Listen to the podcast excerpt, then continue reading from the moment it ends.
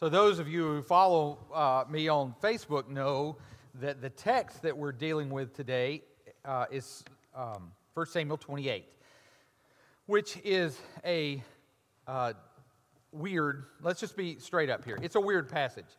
In fact, if I didn't have it right here in front of me in the Bible and somebody said, hey, you know that story where a witch calls up Samuel's ghost and it talks to Saul?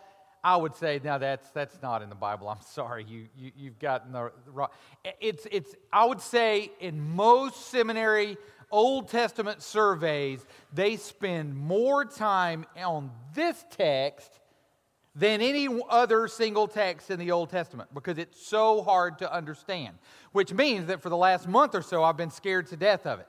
Uh, I've talked with my family about it, and my mom even said, skip it. Um, there's just nothing you can do with that.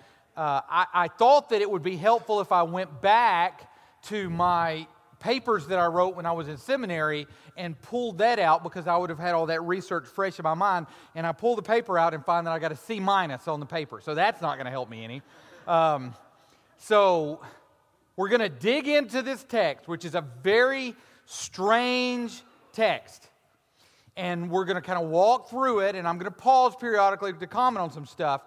The first thing I want us to know is where it fits in context. We've just had multiple stories where David was put in a situation like he was when Saul is asleep at his feet and he's holding Saul's spear, where he could do what it took to get him out of a bad situation, and he decided instead of doing what clearly appears to be the easy way out, I'm going to do what God's word says. So, in the context of that, for the last few chapters, we've been following David exclusively. Now we come to Saul. And we're going to see that Saul does just the opposite. So, here we have the situation. It starts out and lets us know that uh, Samuel had died in 28:3. Now Samuel had died. So we know that this story isn't a flashback. It isn't, you know, so he's dead. So the, they tell us that they had a funeral, everybody mourned him. It's almost like the narrator here wants to make sure we understand that what we're about to see here is really a ghost. So we see that, that uh, Samuel was dead and everybody had mourned for him. Saul had put the mediums and necromancers out of the land. So, what that means is that Saul had, and we'll, we will deal with this again, but the Bible makes it really clear.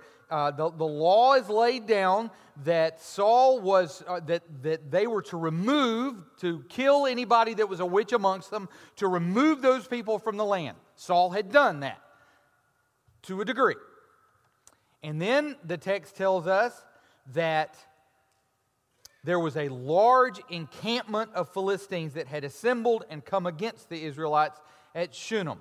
And Saul gathered all of Israel, and they camped at Gilboa. Now, why these two geographical pieces of information are important is they're only about five miles apart from each other. So Saul could go see the armies of the Philistines. Philistines could send people to come look at Saul, and Saul could look and see that my army's this big and their army's this big and this is going to be a problem.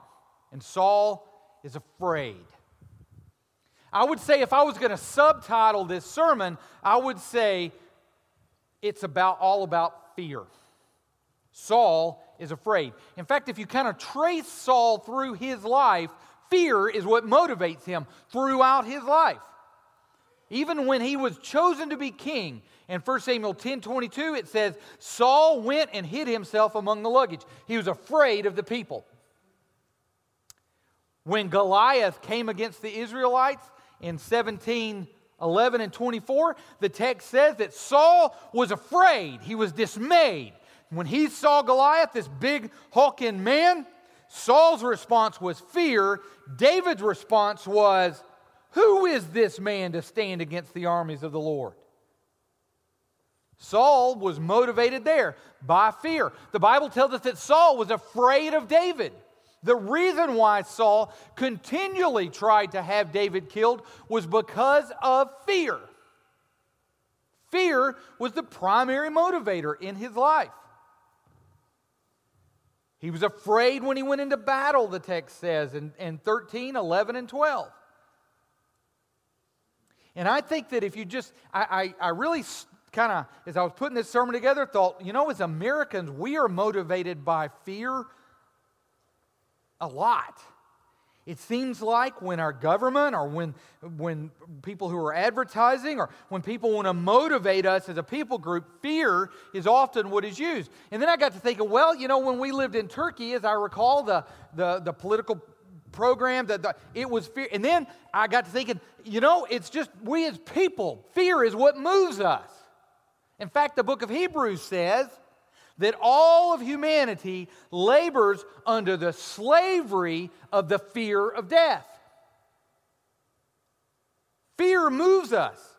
Oftentimes, you can easily track in your own heart how uh, being afraid of something because it's new, it's different, it's something we're not familiar with, whatever reason why there's fear, fear often transmogrifies itself into hatred, which is what we saw with Saul.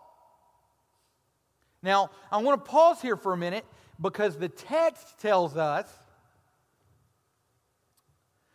that Samuel's problem was that he was not afraid of what he should have been afraid of. Soon after he was chosen to be king, Samuel said to, De- to Saul, Only fear the Lord and serve him faithfully with all your heart for consider what great things he has done for you. you know, the Bible says that the fear of God is the beginning of wisdom. And I think what the, one of the things that the text is teaching us is the way to insulate yourself or protect yourself from fear. And it's not being brave. The way to protect yourself from fear is to fear the right things. Now, I've heard well meaning Sunday school teachers and well meaning preachers talk about the fear of God and say something along these lines. It's not really talking about being afraid of God, it's a, it's a holy respect. It's a, it's a loving kind of understanding. See, the, the Bible won't let us believe that because, A, the word that the Hebrew uses for fear is literally transla- can be translated as shaking, trembling. You're so that you're shaking. So, why is it that we're told to be afraid of God, and how does that protect us from the other fears? Well, we see that in the life of David. Exactly what we've seen. David was more afraid of what God would do to him as he stood above Saul if he lifted his hand against God's anointed than he was of what Saul could do to him. And that protected him. I, in my own life, have seen this. I, uh, when I was pastoring a, a little uh, country church that, that uh, it was really a family chapel. The family that kind of ran things. I, in some churches, that happens where you have one or two families that kind of run the whole church, and, and, and one of those ruling families, their, their, one of their sons was dating a girl, and uh, he was going to get married to her, and they wanted me to baptize her. Well, I, I, I, absolutely thought that was a fine idea. And so Ann and I met with this young lady who was 19, 20 years old. And I said, Well, tell me about when you got saved. And she said, Well, I never had to get saved. I've always been a Christian. And I said, uh, wow, how, did, how, does that, how does that work? Tell me about that. And, and she's like, well, you know, I, grew, I was born, my parents are Christians, and I, I grew up in, in church, and so I've always been a Christian. I've, I've never had to, had to get saved. And I said, well, okay, clearly we're, we're misunderstanding some terms here. And so I kind of laid out the gospel a little bit, and, and Ann was there helping me, and she said, well, you know, I've never really sinned bad. I've never done any, any bad stuff, so I didn't, I, I've got nothing to repent of. I'm good. She clearly wasn't a Christian. And an hour or so of us saying, no, no, no, no, you've done bad things. Kind of like remember last Sunday when I asked the kids, who here's good? A couple of them, put your hand down, ain't none of you good. Well, that's the truth. That's what the Bible teaches. And she didn't agree with that. She's, I'm not a bad person. I don't need to get saved from anything. I'm good. I'm golden. I'm just going to sashay into heaven. And so I had to go back to that family and say, I can't, I can't baptize her. She, she's never gotten saved. She's not a believer. And the family said, You will too baptize her if you want a job. I had to tell them, Fire me. I am much more afraid of standing in front of Jesus and Him saying, What have you done? Than I am of what you can do to me. And you see, if we have a healthy fear of God, then that insulates us from the other fears that play into our lives. I may step through the floor in my living room, but I'm not afraid of being destitute because I know my Father's caring for me.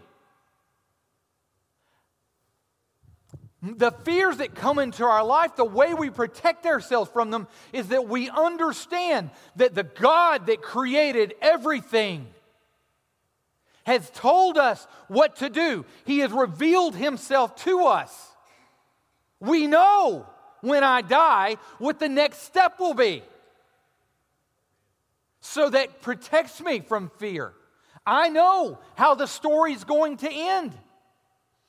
You can watch the news, and I don't care if you're left wing, right wing, backwards wing, whatever you are. You can't watch the news the way it's presented today without going, ah! If you feel comfortable watching one channel, just change the channel one or two over. And they'll tell you the same story in a way that makes you want to scream and holler, right? If you're feeling comfortable watching Fox, watch MSNBC. It'll flip you out. If you're comfortable watching MSNBC, change the channel. We don't have to be afraid. We know how the story ends. Let me tell you how the story ends in case you don't know. In Revelation chapter 19, it says, Then I saw heaven open, and behold, a white horse. The one sitting on it is called Faithful and True.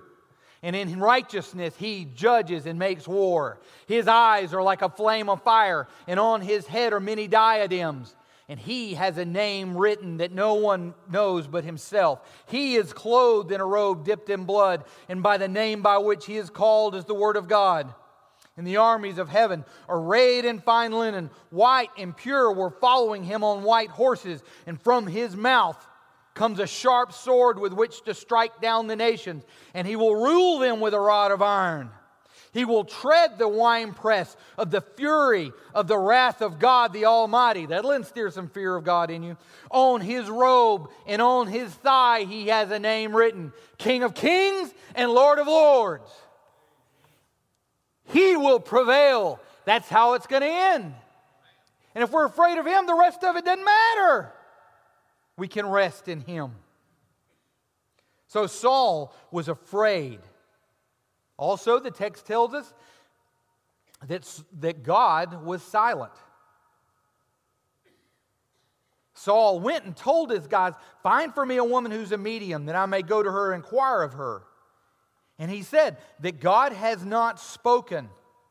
He said, I, I, I, haven't had any visions. I haven't, I can't get the word of God from, from the Urim. I have no idea what God wants to do. I will propose to you if you read the story. God hadn't moved, Saul had. And God will not be Saul's good luck charm. That Saul can run around and do whatever he wants, and then when he needs God, he just needs to dig him out. And I'm here to tell you that that's not how God works. We all, we all know that we have to run to God in the storms. But on those sunny days, don't we often forget Him? God will not be your rabbit's foot. And God would not be Saul's. And so Saul did whatever he wanted to do, and then when trouble came, he went looking for God, and God wasn't around because Saul had moved way over there, as we say in the South. God was silent. So Saul, knowing he shouldn't be doing this, disguises himself.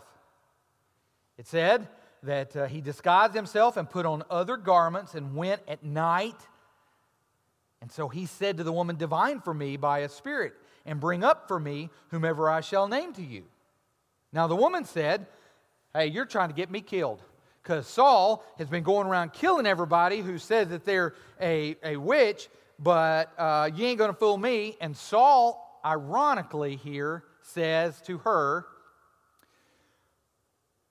In the name of the Lord, I promise you that no, harm will come to you. Wow. So he goes to this witch and tells her to call up a spirit. Now, I believe that this woman was a fraud, that she was somebody that made a buck calling up spirits. Why I believe that is because when she called the spirit up, she flips out. She wasn't expecting this to work. Now, what that tells me is this the spirit world is real, it is very real. Now, if you go on television and you watch uh, I, the, the, what's the witch's name in New Jersey? Um, nobody's going to call out, oh, that's my favorite show. Y'all know what show I'm talking about. Just because I can't think of the name doesn't mean you don't know what I'm talking about, you bunch of little trying to hide. Um, so eh, there's that show. There was the show that was on for a long time that was the guy that would cold read people. And if you just watched it on Oprah or wherever the guy was, it was really clear that it was fake. He's like, okay, there's somebody in this room who uh, is missing someone who's young. You know, you're in a room of 30 people, so somebody go, oh, my son, well, duh. There's going to be somebody in there. He's got a name, right? Oh, yeah, he's got a name. And he was playing a game. He's ripping people off and making a lot of money doing it. So, at best, if you play in this stuff, you're getting ripped off. At worst, you're dealing with a spirit realm that's not to be trifled with. So when it comes to, you know, all this stuff, the horoscopes, just I'm not telling you to read the horoscopes. I was hard to say, just read the horoscopes. That's not the sentence that I want to be quoted. Pastor Tom said, just read the horoscopes. If you look at the horoscopes, they're so general, absolutely. Today, your worst enemy is yourself. Well, you know what? My worst enemy is myself yesterday, too, and the day before that, and the day before that. They're all so general that they're going to be correct some of the time. You realize that Ouija boards are made by Milton Bradley. There's nothing particular wicked about the cardboard that it's printed on. If you really want to see a destructive force from Milton Bradley, buy a Monopoly game. You get any family in together play a Monopoly, somebody's going to die. At least in my house. Hey, I'm supposed to collect $200. What are you talking about? Ah! And the world falls apart. That's my hotel. My kids, I, I, one of my kids in particular, I'm not going to say any names, but her first initials are Molly, will cheat. And you look around and all of a sudden your whole bank is over there by her. And you're like, how did you do that? You don't even have any property. My point is, is that horoscopes, Ouija boards, all that stuff, at best, is silly. The problem isn't the cardboard that the Ouija board is made of. It's not the little plastic, whatever you call the thing that you slide around. It's the fact that you're opening your heart up to look for answers outside of God's Word. Don't do that. The spirit world is real, it's not something we play games with. I have seen many well meaning Christians who went to get their palm read, went to go or got on a psychic hotline just for the entertainment value and heard something. Well, you're, you're going to be in a relationship that ends. And it destroys their marriage because they're looking for where the problems are. Well, this person said that. So be afraid of those sort of things. Run from them. This woman, I am almost certain from her response, is a fraud. But when Saul went playing in this realm, he got something he didn't want. Because she says, Who you want me to call up? He says, Well, call up Saul. And then the text tells us that she said, I see a God coming up out of the earth. Saul says, What does he look like? And she says, An old man is coming up and he's wrapped in a robe. And Saul knew that it was Samuel and he bowed with his face to the ground and paid homage. Samuel said to Saul, Why have you disturbed me by bringing me up? Oh, wow, this is written. So, I, again, if it wasn't in the Bible, I wouldn't believe it. Saul said, I'm in great distress, for the Philistines are warring against me, and God has turned away from me and answers me no more, either by the prophets or by dreams. Therefore, I have summoned you to tell me what I shall do. And then Samuel said, Why do you ask me? since the Lord has turned from you and become your enemy. The Lord has done to you as he spoke by me. For the Lord has torn the kingdom out of your hand and given it to your neighbor David, because you did not obey the voice of the Lord. Everything that Samuel tells Saul is exactly what he told him face to face. Saul was looking for an out, and what he got was the word of God again. Saul is told some new information that you're going to die and your sons are going to die. So Saul went looking in this spirit realm for an out and found his own death. Again, at best, if you play in this realm, you get ripped off, and at worst, you're dealing with forces you don't need to be dealing with. So don't play there. There's no value, there's no help.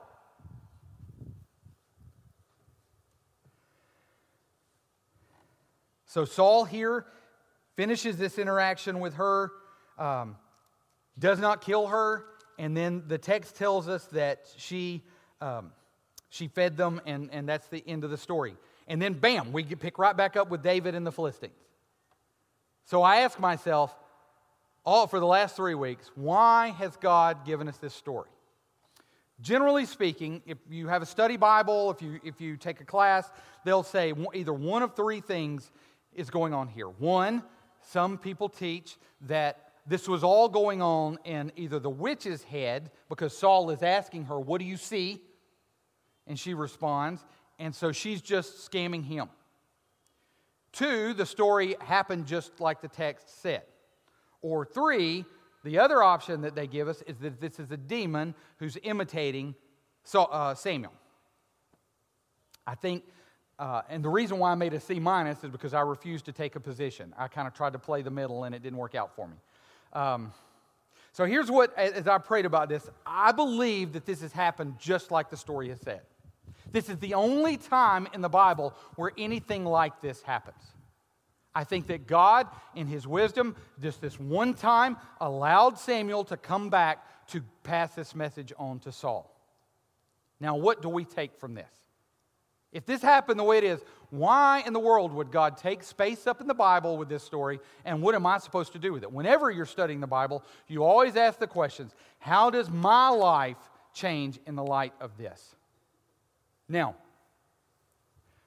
if you break down what Saul was doing, Saul was looking for guidance, he was looking for leadership, he was looking for direction in his life from someplace other than where he knew he would find it.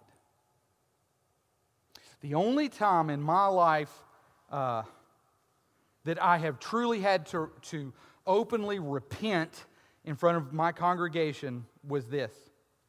I had to say to my congregation at the time, God has convicted me because I have gotten in the habit of regularly reaching over my Bible to a commentary to see what God's Word has to say. That I'm looking at what John MacArthur has to say, not what God's Word has to say. That I'm looking at what John Piper has to say, not what God's Word has to say. Not saying that either one of those men are wrong or bad. I'm saying that God wants to use His word to speak to you. What would have happened if Saul had done like Uriah and fallen on his face when Uriah got that letter from the king of Syria and he went to the temple and he laid that uh, letter on the temple and laid out before God and said, I can't do anything here, God. I'm alone. I'm destitute. I've got 800,000 troops parked outside of my city. I can't do anything here. And God moved. Where Saul tried to do something in his flesh, he tried to do something on his own. He tried to say, I have this. I'm going to roll the dice. I'm going to go to this palm reader. I'm going to go to this lady who can call up the dead. And instead, what he got was his own death certificate. If I look at it from that view, then I realize how often I do that. How often I'm not dependent on God and His Word. How often I can live my life independent of Him and feel like I'm just fine.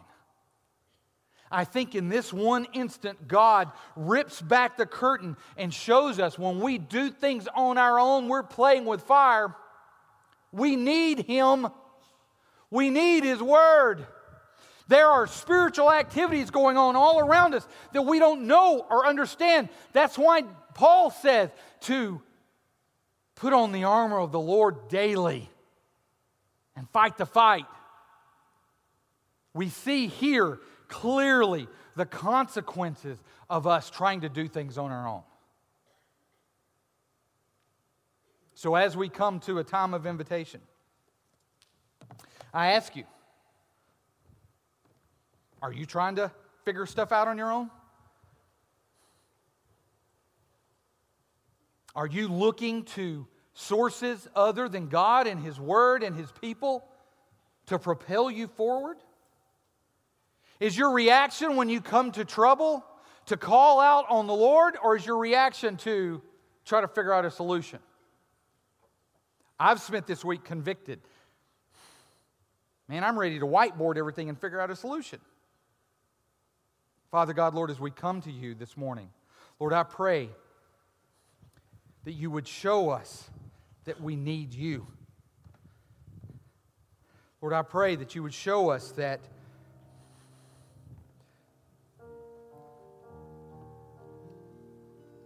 you have shown us how the story ends.